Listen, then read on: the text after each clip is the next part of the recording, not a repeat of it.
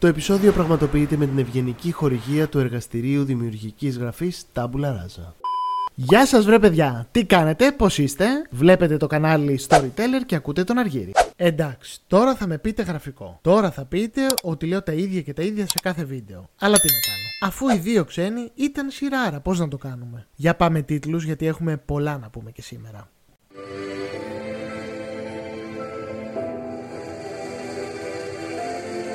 Και σήμερα μαζί με μια ελληνική σειρά, το ξέρω ότι έχω αφήσει λίγο τις ξένες σειρές, αλλά είμαι σε φάση ελληνική αυτό τον καιρό και μάλιστα 90s. Οπότε τι καλύτερο από την κορυφαία σειρά των 90s που ακούει στο όνομα Δύο Ξένοι. Και πριν σας πω το story και όλα αυτά που ίσως δεν ξέρετε για τη σειρά, να πούμε αφού αναφερθήκαμε στον τίτλο που περιγράφει προφανώς τους δύο πρωταγωνιστές που είναι ξένοι κυρίως σαν χαρακτήρες και τόσο πολύ αντίθετοι φαινομενικά, να πούμε λοιπόν ότι αυτός ο τίτλος προέκυψε από το πολύ ωραίο τραγούδι του Γιάννη Πάριου που λέει «Μα το σημάδι στο λαιμό μου που θα μένει θα μαρτυράει πως δεν είμαστε δύο ξένοι». Ήδη λοιπόν η σειρά ξεκινάει με μεγάλες προσδοκίες και δι ερωτικές. Για να δούμε λοιπόν το story εντάχει. Οι δύο ξένοι, το πρωταγωνιστικό ζευγάρι δεν ήταν άλλοι από τους Νίκος Σεριανόπουλο και Ευελίνα Παπούλια, ήταν μια ρομαντική κομμεντή των Αλέξανδρου Ρίγα και Δημήτρη Αποστόλου που προβλήθηκε στο Mega Channel για δύο σεζόν το 1997 έως το 1999. Μια σειρά που πέρα από τις βιτριολικές ατάκες Καλώς στη Ζήνα, το κορίτσι της ζούγκλας. Τα σου! Τι κάνετε κυρία Φλόρα μου; Ε, τι να κάνουμε. Εδώ όλες οι κοπέλες σε περιμένουμε να αρχίσουμε την επίδειξη τάπερ. το πανέξυπνο χιούμορ, Δεν τις ξέρεις εσύ τι λυσάρες είναι αυτές. Είσαι αθώα εσύ. Αυτές, παιδί μου, έχουν φωτοκύτταρο στο. Ο κύριε. τους ανατρεπτικούς χαρακτήρες, Είπαμε για μένα η κυρία Κουτουράτου. Τέρμα! Αυτή φταίει! Αυτό φταίει. Είπαμε για μένα ο κύριος Μαρκοράς τέρμα. τις περίεργες και αλλοπρόσελες καταστάσεις που συνέβαιναν, Παντρεύομαι. Την κυρία Μίνα Αγγελοπούλου. ναι. Πόσου, ρεζίλη. Ναι. Μπουβούτσα και αγριάγκαθα. Για μένα αυτό που την έκανε να ξεχωρίσει και ξεχωρίζει μέχρι και σήμερα, που όμοιά της δεν έχει υπάρξει, και ας είμαστε στο μακρινό 1999, είναι το ρομαντικό στοιχείο. Υπάρχει κάπου ένα παιδί που εμένα περιμένει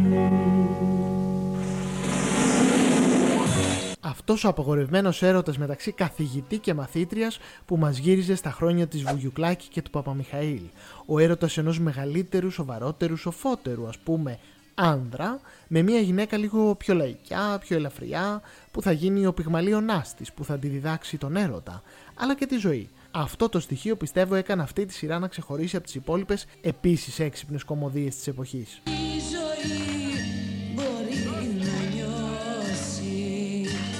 Και μπορεί αυτό το στοιχείο να μην είναι πρωτότυπο, μπορεί να το έχουμε δει αυτούσιο και ίδιο στο musical Ωραία μου κυρία ή στο θεατρικό Εκπαιδεύοντας τη Ρίτα, κάτι που παραδέχτηκε και ο ίδιος ο Αλέξανδρος Ρήγας το 2017. Ότι δηλαδή η έμπνευση για τη βασική ιδέα και ιστορία της σειράς προέρχεται από αυτά. Αλλά από την άλλη, οι χαρακτήρες και όλο το σύμπαν της σειράς έδωσαν έναν τόσο ξεχωριστό τόνο και τρόπο αφήγησης που τελικά η σειρά αυτονομήθηκε από τις πρωτότυπες εκτελέσεις. Η Μαρίνα Κουντουράτου λοιπόν είναι μια ξανθιά χαρούμενη και ευδιάθετη, βλέπετε το λέω κομψά, παρουσιάστρια πρωινής εκπομπής με τίτλο «Το πρωινό χαμόγελο». Ποια μου θυμίζει, ποια μου θυμίζει... μ. Α, ναι που την ενδιαφέρουν πράγματα όπως να είναι πρώτη σε νούμερα, ο αυριανός καλεσμένος της, να βγαίνει όμορφη στα εξώφυλλα κλπ. κλπ τέτοια. Τέτοια ευτελή και μικρά, πάντα για το έτερο νήμιση, τον καθηγητή αρχαίου δράματος και όχι μόνο Κωνσταντίνο Μαρκορά, έναν κουλτουριάρη αξίριστο τύπο που πίνει και καπνίζει σαν να μην υπάρχει αύριο, κοιμάται μέχρι το μεσημέρι, φοράει μόνο μαύρα και δεν τον λες και χαρά τη ζωή. Καλά. Καλά. Σκατά εσύ. Σκατά. Καλά. Μένιος. Έξω. Πού; Στο διάολο. Αυτοί οι δύο τόσο ατέριαστοι άνθρωποι και κόσμοι ερωτεύονται κυρίως ο ένας τον κόσμο του άλλου και την ελευθερία που έχουν ο καθένας στο δικό του κόσμο. Σήμερα το έχουμε πάει πολύ ψυχαναλυτικά το θέμα, αλλά εμένα πάντα οι δύο ξένοι μου έβγαζαν ένα κάτω κείμενο.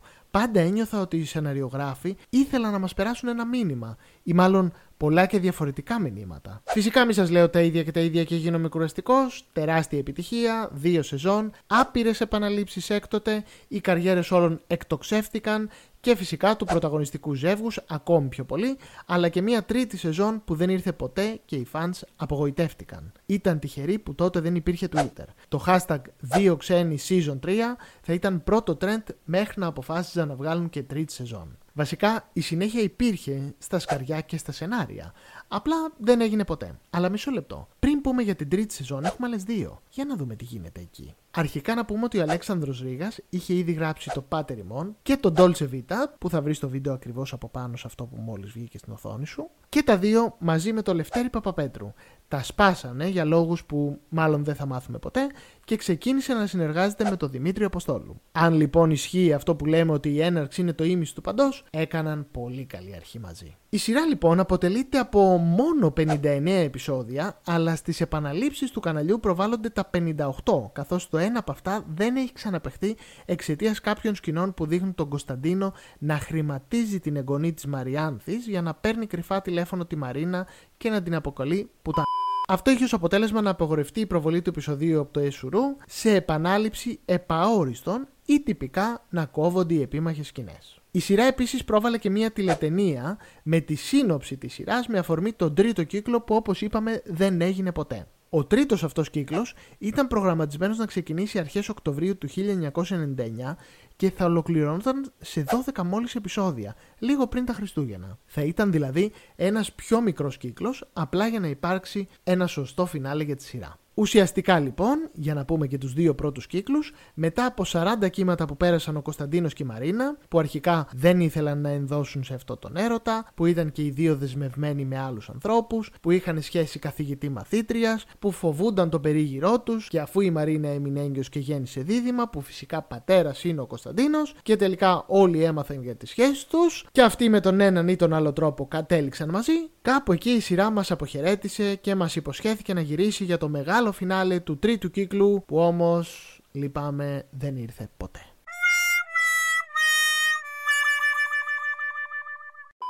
Τι άλλο θα γινόταν λοιπόν στη σειρά, σημεία και τέρατα. Σας λέω περίπου τα λόγια του Δημήτρη Αποστόλου για την περίφημη τρίτη αυτή σεζόν. Θα βλέπαμε λοιπόν τον Κωνσταντίνο και τη Μαρίνα πολλά χρόνια μετά, μαζί στο Λονδίνο, εκείνος πετυχημένος σκηνοθέτης, εκείνη κουλτουριάρα και μελαχρινή πλέον, αλλά γρήγορα θα ερχόταν η ρήξη στις σχέσεις τους. Λόγω της ρουτίνας. Έτσι ο Κωνσταντίνος θα γύρναγε στη Μάρα, τη μνηστή του στο δεύτερο κύκλο, και η Μαρίνα θα επέστρεφε στην Ελλάδα και θα μεγάλουν μόνοι τα παιδιά της, δουλεύοντας σε ένα μικρό κανάλι, προσπαθώντας να κερδίσει τις παλιές δόξες. Εδώ να κάνω παρένθεση και να πω ότι κάπως έτσι ξεκίνησε και το story γενικά των δύο ξένων.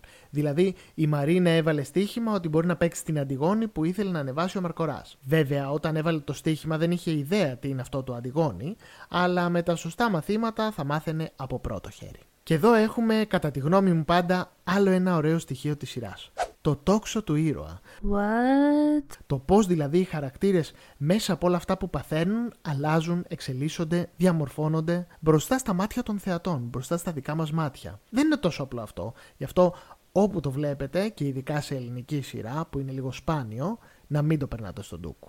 Αλλά πάμε πίσω στην τρίτη σεζόν. Οι δύο ξένοι λοιπόν, Μαρίνα και Κωνσταντίνος, γυρνάνε πίσω, ξαναβρίσκονται και επειδή τα παιδιά τους έχουν αρχίσει να έχουν ψυχολογικά προβλήματα, υποτίθεται, σύμφωνα με την Τέννη Μαρκορά πάντα, τη μάνα του Κωνσταντίνου, εκείνοι τους πείθει να μείνουν στο ίδιο σπίτι, έχοντας βέβαια στο μυαλό τους ότι με αυτόν τον τρόπο θα τους ξανασμίξει. Η Φλόρα, η ας το πούμε παραμάνα του Κωνσταντίνου, έχει φύγει στο νησί, έχει γίνει μια ανώνυμη στοιχουργό γιατί τη έχουν σκοτώσει το Μένιος στη φυλακή. Τι, δεν ξέρετε ποιος είναι ο Μένιος; Παιδιά, ο Μένιος δεν περιγράφεται έτσι απλά. Πρέπει να πάτε επιγόντω να δείτε δύο ξένους. Τέλος πάντων. Τι λέγαμε; Α, ναι. Η Φλόρα λοιπόν είναι στο νησί και βγάζει τον πόνο της σε στίχους. Έχει γίνει, ας το πούμε, κάτι σαν την ευτυχία Παπαγιανοπούλου. Φυσικά η σειρά θα τελείωνε με την πολυπόθητη Αντιγόνη που επιτέλους θα ανέβαζε ο Κωνσταντίνος και θα την έπαιζε η Μαρίνα. Αλλά τι θα συζητάμε; Όλα αυτά δεν έγιναν ποτέ και δεν θα γίνουν κιόλας. Και πάμε στα δικά μας τα ωραία τα πικάντικα. Επειδή όπως καταλαβαίνετε τα backstage σε μια τέτοια σειρά είναι άπειρα, θα τα πω πολύ περιληπτικά και με λίγα λόγια. Πρώτον, οι δύο ξένοι δεν θα ήταν η ίδια σειρά αν έπαιζαν οι αρχικοί ηθοποιοί που είχαν επιλεγεί. Δηλαδή ο Σπύρος Παπαδόπουλος ή ο Γρηγόρης Βαλτινός. Αλλά και η Ελένη Κούρκουλα. Όχι δηλαδή, μπορείτε να φανταστείτε εσείς την Ελένη Κούρκουλα ξανθιά τηλεπαρουσιάστρια πρωινού και το Σπύρο Παπαδόπουλο να φωνάζει δυνατά; Τα σου!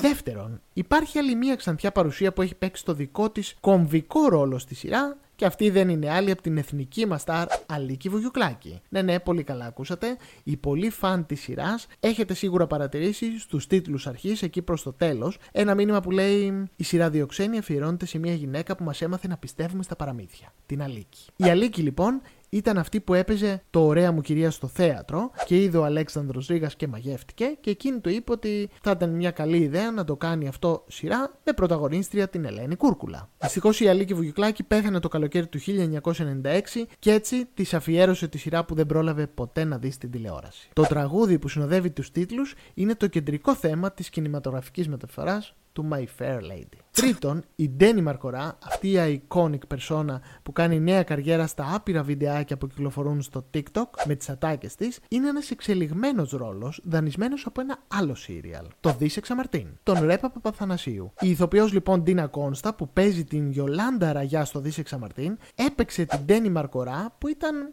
ας το πούμε, μία πιο εξελιγμένη περσόνα του ήδη υπάρχοντος ρόλου. Όπως έχει πει και ο ίδιος ο Μιχάλης Ρέπας, αισθάνεται πολύ όμορφα που ένας χαρακτήρας που έγραψε μετακόμισε εντός εισαγωγικών σε ένα άλλο σύριαλ και εξελίχθηκε από το σεναριογράφο αλλά και την ηθοποιό που τον ερμήνευσε. Παρ' όλα αυτά, η ίδια η Ντίνα Κόνστα κάπου μπούχτισε και αισθάνθηκε να τυποποιείται και δεν ήθελε με τίποτα να πάει σειρά για τρίτη σεζόν. Και το θέλημά της έγινε πραγματικότητα. Τέταρτον, πολύ μεγάλο ρόλο στο σύριαλ αυτό παίζει η μουσική. Είτε με ολόκληρα μουσικά κομμάτια που ντύνουν τη σειρά και εισάγουν μια νέου είδους αφήγηση με γρήγορα πλάνα, χωρίς διαλόγους, αλλά με μουσική επένδυση, κάτι που έγινε σήμα κατά τεθέν τον Ρίγα Αποστόλου, είτε με το πέρασμα τραγουδιστών από τη σειρά, όπως ο Χρήστος Οντονιάδη, η Πέγγιζίνα, ο Πλούταρχος, ο Πάνος Κιάμος, ο Γιώργος Λεμπέσης και πολλοί άλλοι, οι περισσότεροι πρωτοεμφανιζόμενοι τότε, αλλά και ο ομολογουμένος πολύ καλή guest εμφάνιση για κάποια επεισόδια της Δέσπινας Βανδύ, που σφραγίστηκε με το τραγούδι Τα ήσυχα βράδια, που όλοι τραγουδούσαν τότε μετά την ανατριχιαστική ερμηνεία της. Κάτι που πρόσθεσε πολλούς πόντους στην ταχαίως ανερχόμενη τότε Δέσπινα Βανδύ, που δεν ήθελε να παίξει στη σειρά,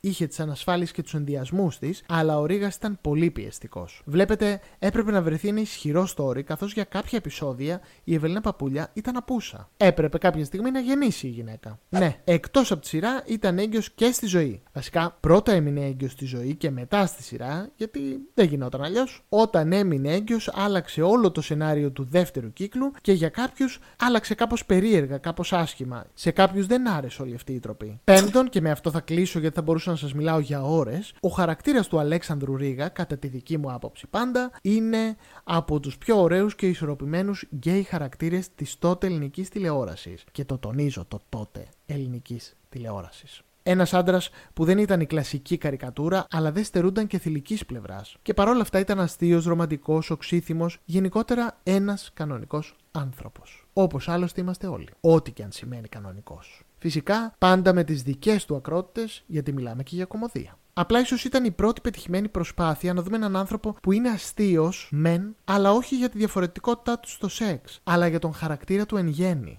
Από ένα σημείο και μετά δεν σε ένιζε που ο Τόλης, ο χαρακτήρας που υποδιόταν ο Αλέξανδρος Ρήγα, ήταν γκέι. Οπότε, άλλη μία φορά respect για κάτι τόσο δύσκολο στο μακρινό 1997. Εδώ είναι δύσκολο τώρα, όπως βλέπουμε σε κάποιες ελληνικές σειρές. Φανταστείτε τότε. Φυσικά θα μπορούσα να σας πω και έκτον και έβδομον και πολλά πολλά ακόμη. Δεν μιλάμε για μια απλή σειρά. Μιλάμε για μια τεράστια επιτυχία τα τελευταία 25 χρόνια που άφησε εποχή για τις ατάκες, τους χαρακτήρες, την πλοκή, τις ανατροπές αλλά και για τις συγκρούσεις. Σας αφήνω λοιπόν με τις συγκρούσεις που έχουν μείνει στη μνήμη όλων μας. Ένα μικρό δείγμα ακολουθεί τώρα.